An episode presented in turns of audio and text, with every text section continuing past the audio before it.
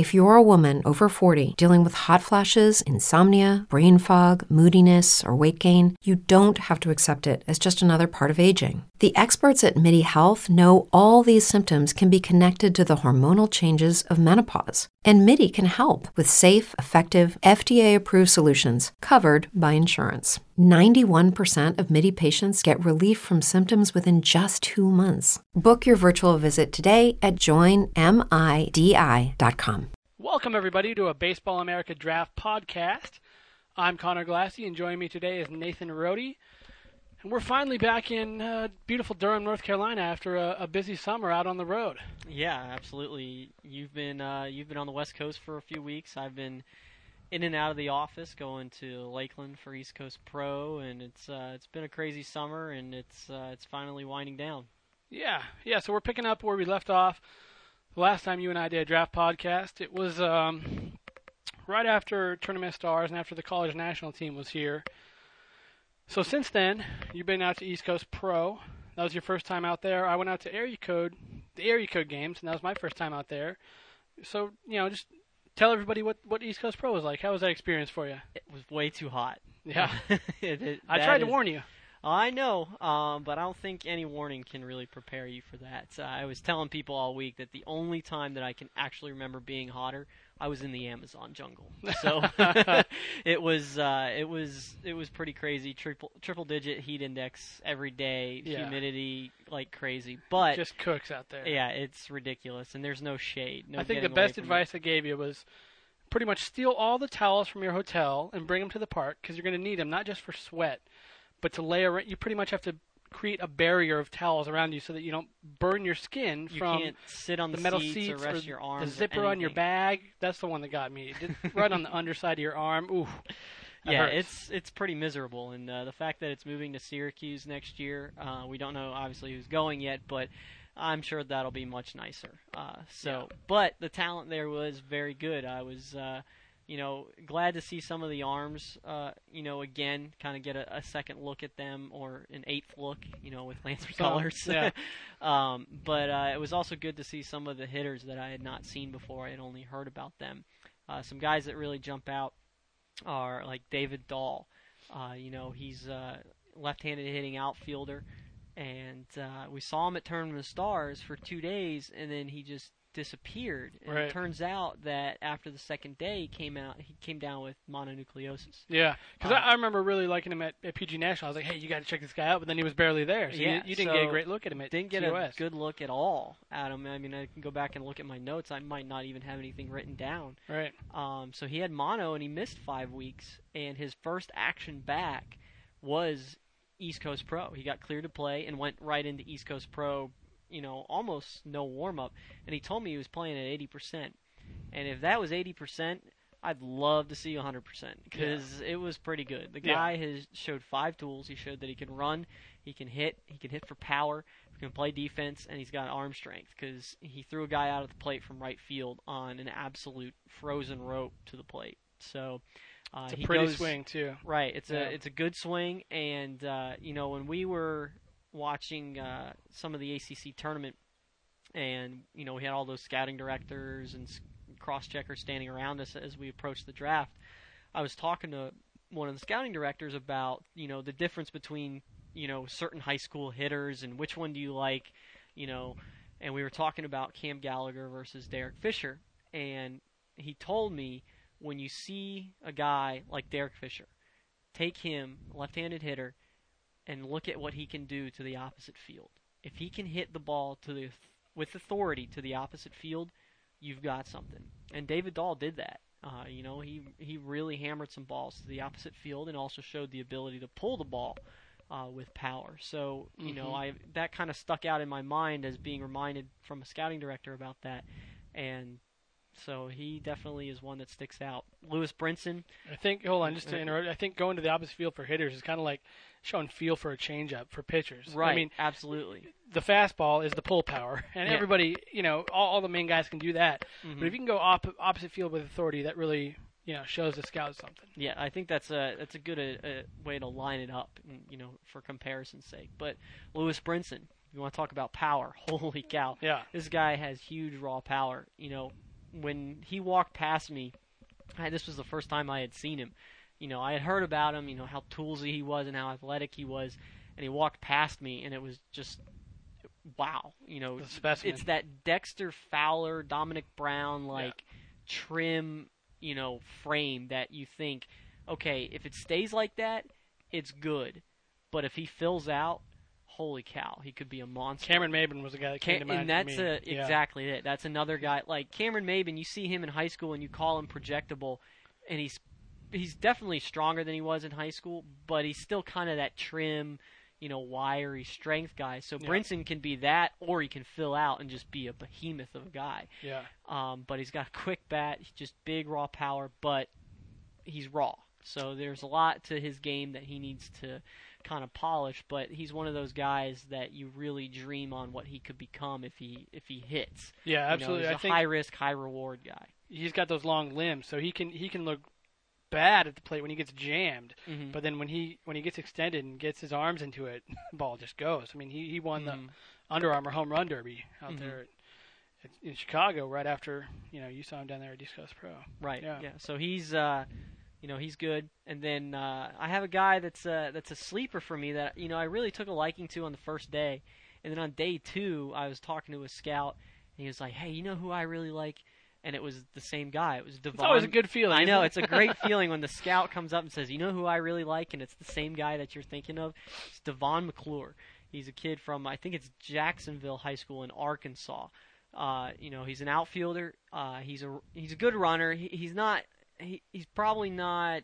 You know, above like a 60 and above average runner, but he's kind of in that 55 to 60 range where you know he'll rip off a good 60 time like a six seven. Um, but you know, if he gets stronger and fills out some, maybe he slows down a tick. But but he can run. You know, Yeah. he's a good runner. Um, but he really handled the bat well. You know, he squared a lot of balls up, and there's a lot of whip to the bat. You know, the bat really gets through the zone, and he shows that he can really hit the ball at all fields.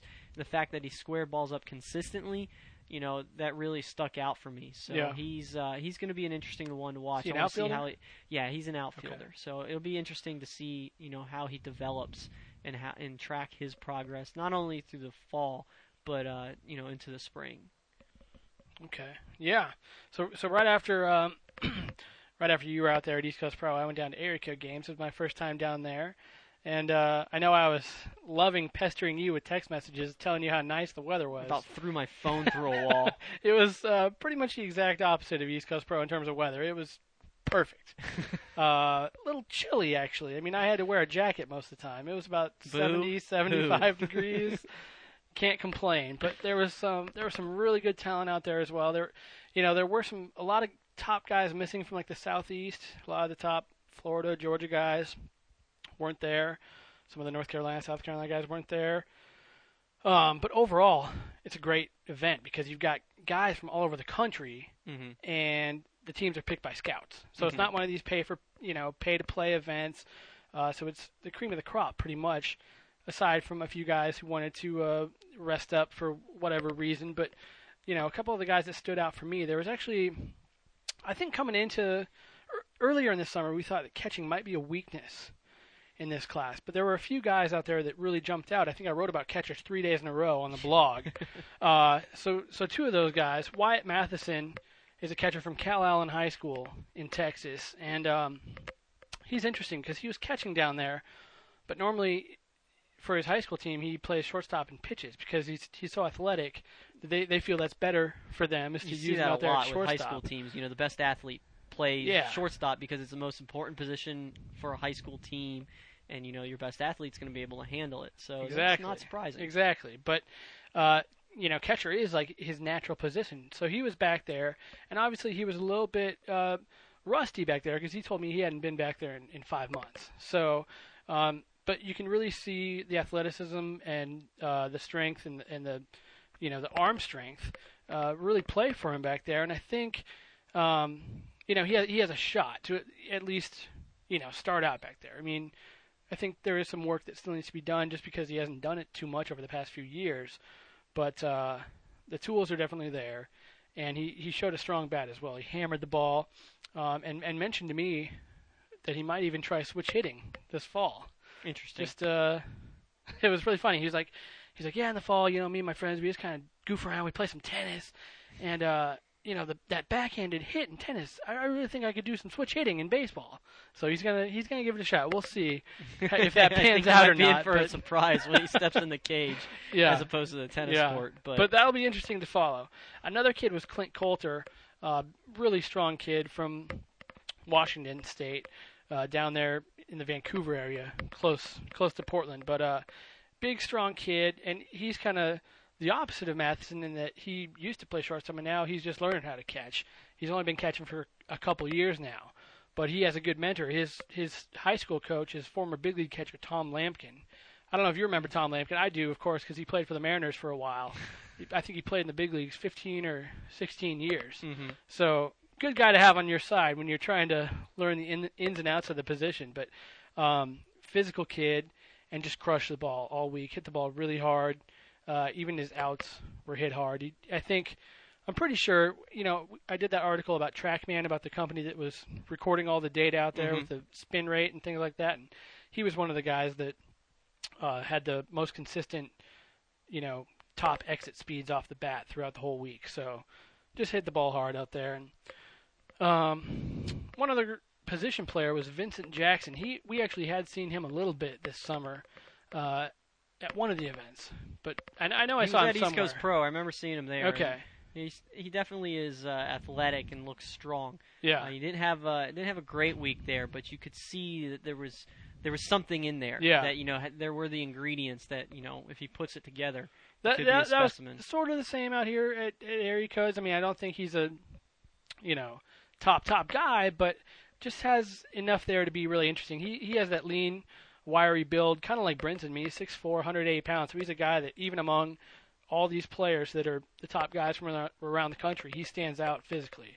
You look at him and go, wow, you know, I, I want to know who that guy is because it's a great build. There's still room for projection and strength there, and um, you know, to his advantage, he's left left. He's not right right like Brinson is. He, he's left left, which is interesting, and the ball really jumps off his bat. So he's a guy that I think just if he adds some strength, you know, and can add a little more power, he's going to be pretty interesting. Mm-hmm. Um, and then a pitcher that jumped out to me out there that I hadn't seen at all was Freddie Avis from Menlo High School in, in California. This was actually the first year that Northern California got their own team at Area Because Usually they've just sprinkled in some Northern Cal guys into the two Southern California teams. Mm-hmm. But uh, Northern California is kind of coming on as a hotbed. I mean, a lot of those guys end up going to college, but there's some really good names coming out of Northern California. I mean, you've got Pat Burrell, Brett Wallace.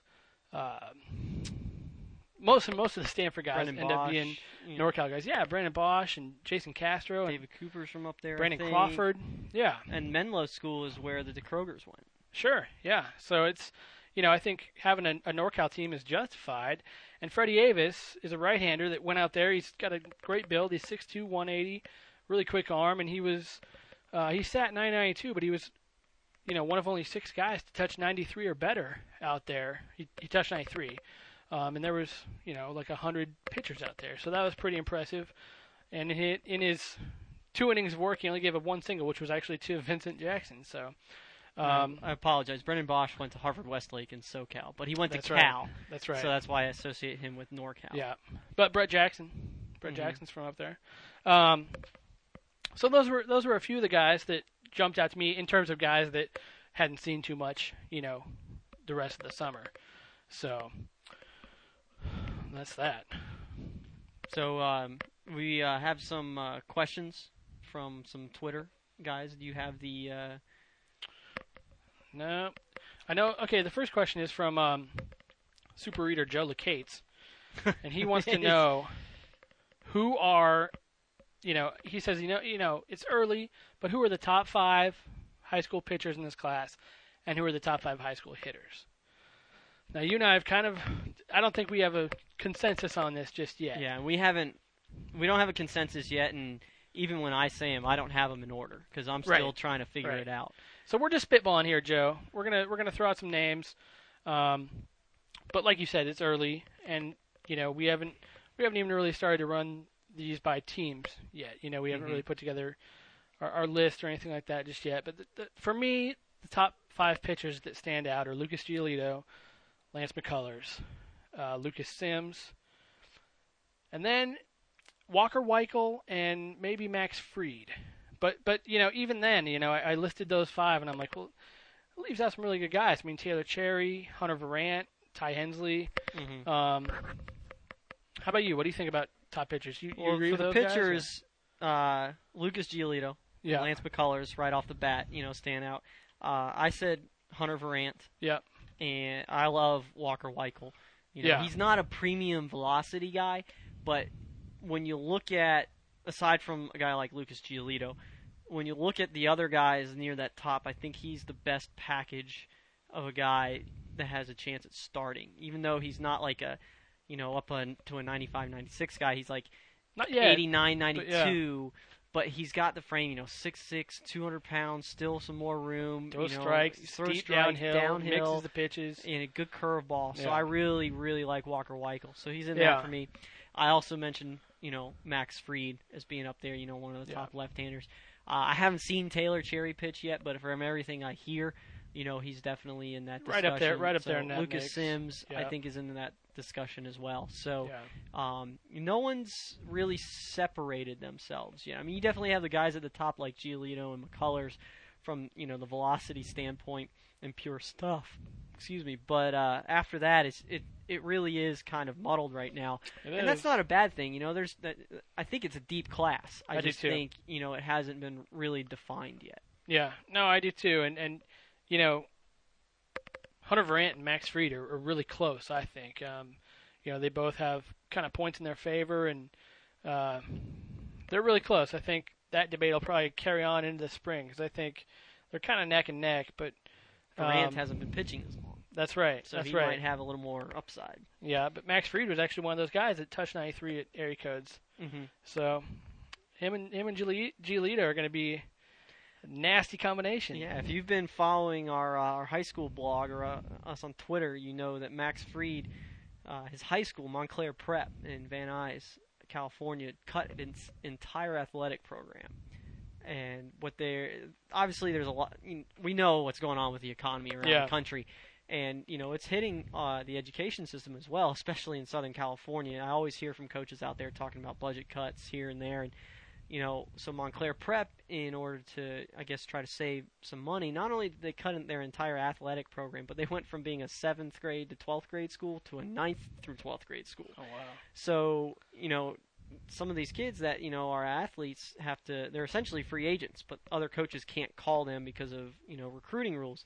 Uh, but the early speculation was, and now is true, that uh, Max Fried is going to go to Harvard Westlake and be in the same rotation as Lucas Giolito, which takes Harvard Westlake from being, you know, a good school with, you know, a couple of prospects. You know, you got Lucas Giolito and then, you know, some underclassmen to talk about, to now having the best rotation in the country.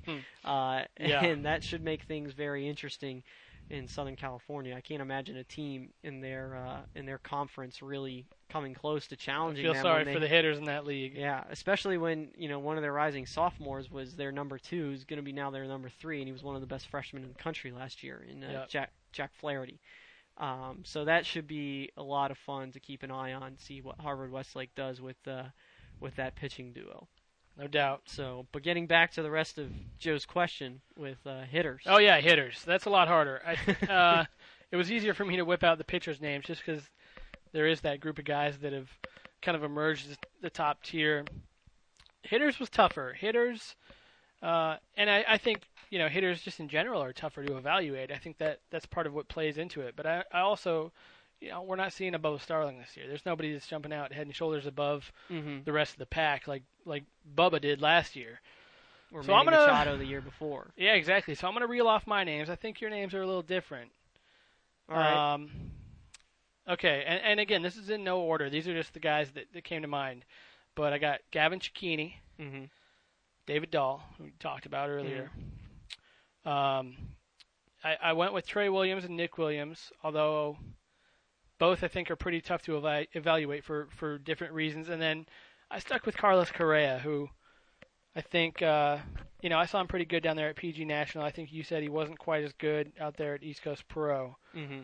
but those are my five right now, and there are uh, there's another group of guys that that didn't make the cut that I think could easily, you know, be be argued into that group. Mm-hmm. Um, Well, we're close. we'll get to those names later, but who who did you go with? We had three out of five similar. I Okay. have Gavin Cecchini, uh, Rio Ruiz, Jesse Winker, and those last two are the ones that are different from you. But then I also have David Dahl and Nick Williams. Yeah, So those are my guys right now. But you know, like you said, there's a lot of other guys. and you haven't seen are- Trey. I haven't seen Trey Williams. That's Yeah. and that's the reason I left him out is I haven't really seen him in person yet to really, you know, get a good look at him. But from everything I hear, he is absolutely in that discussion. Yeah, he. You know, the the thing about, well, talk about Nick Williams first because Nick Williams I've seen more, and he he's kind of a confusing prospect because he'll do things out there that really make you go, wow, that that's unbelievable. I mean, you know, just some of the the bat speed he shows, even.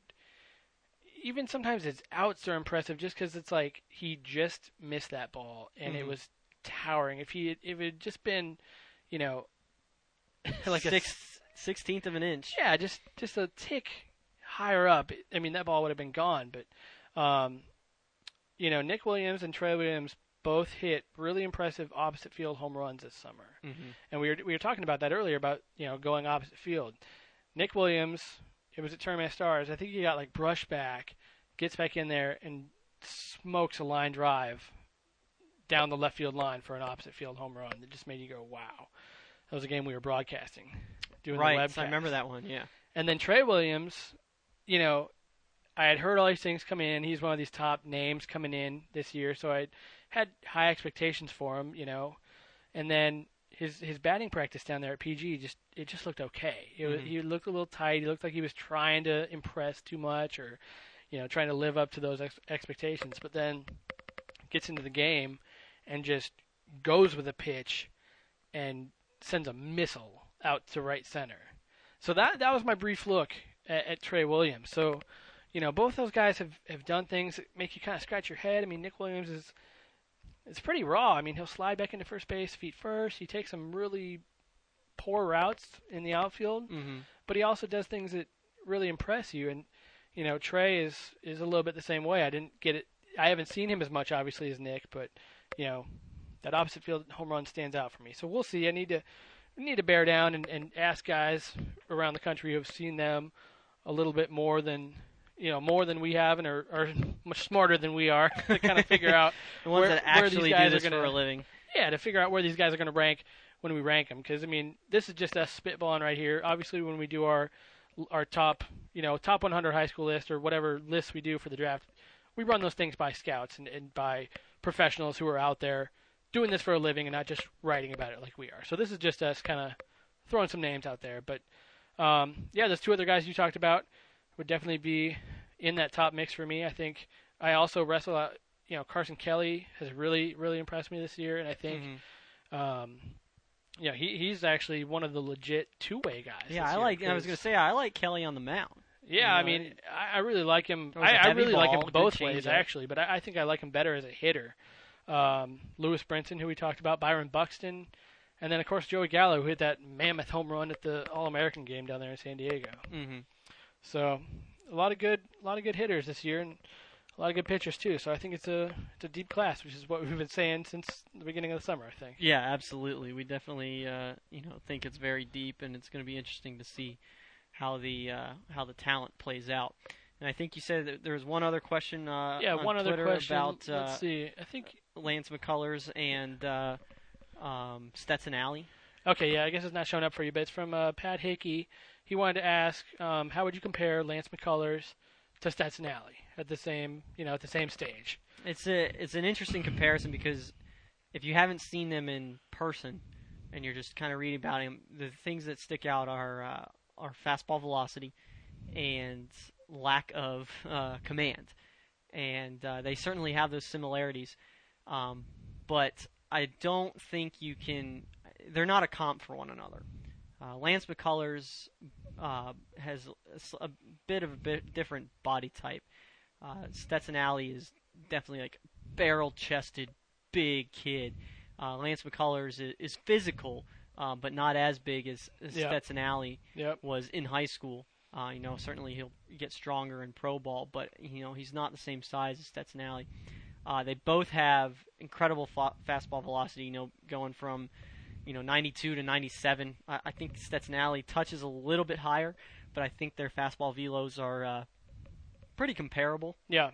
Um, for me, the uh, the the secondary stuff is different. Stetson Allie had that plus slider, um, whereas Lance McCullers has the plus curveball. Uh, you know, those two pitches, I think it's arguable which one is, is better between the two. Um, but uh, for me, McCullers has a third pitch and a changeup that could be a, a plus pitch, whereas Stetson Allie really is just the fastball slider guy. And while McCullers' command is by no means, you know, pinpoint, uh, it's better than Stetson Allie's. you know, Yeah. I know it, McCullers throws a lot of pitches and, uh, you know, it can get a little erratic, but Stetson Allie uh, was all over the place and still is. Yeah. Uh, so I think his command is, is a lot worse uh, than where McCullers is now. So that being said, um, it still is an interesting comparison. Uh, I think it's, I think we both take McCullers I- pretty easily. I don't. Yeah, I. I don't know how easy it is. Uh, I think there. It's it's fair to say that both are likely back to the bullpen. You know, power relievers.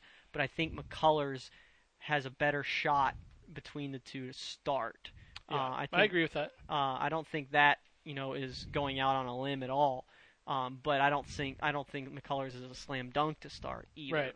So um, also Stetson Allie, I think was Has he a little pitched? mo- Has he pitched 200 innings in his life? right, exactly. you know, that, and that and that's the thing is it's it's hard to say what they're going to do until they actually get into pro ball and show you. Yeah. Um, but the other thing too that stood out for me is Stetson Allie was pretty free and easy, uh, and there's some effort to McCullers. Um, it, it it's almost max effort. You know, his hat doesn't fall off and his shirt doesn't come untucked.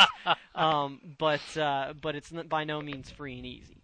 But uh, whereas Stetson Allie was a little more along those lines. So while you see the the velocity and the lack of command being similarities between those two, I think that's about where it stops.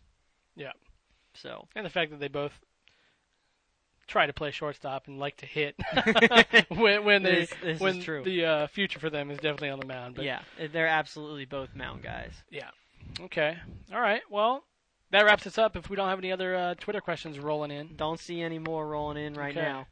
So All right. Well, thank you for listening to another Baseball America Draft podcast. He's Nathan.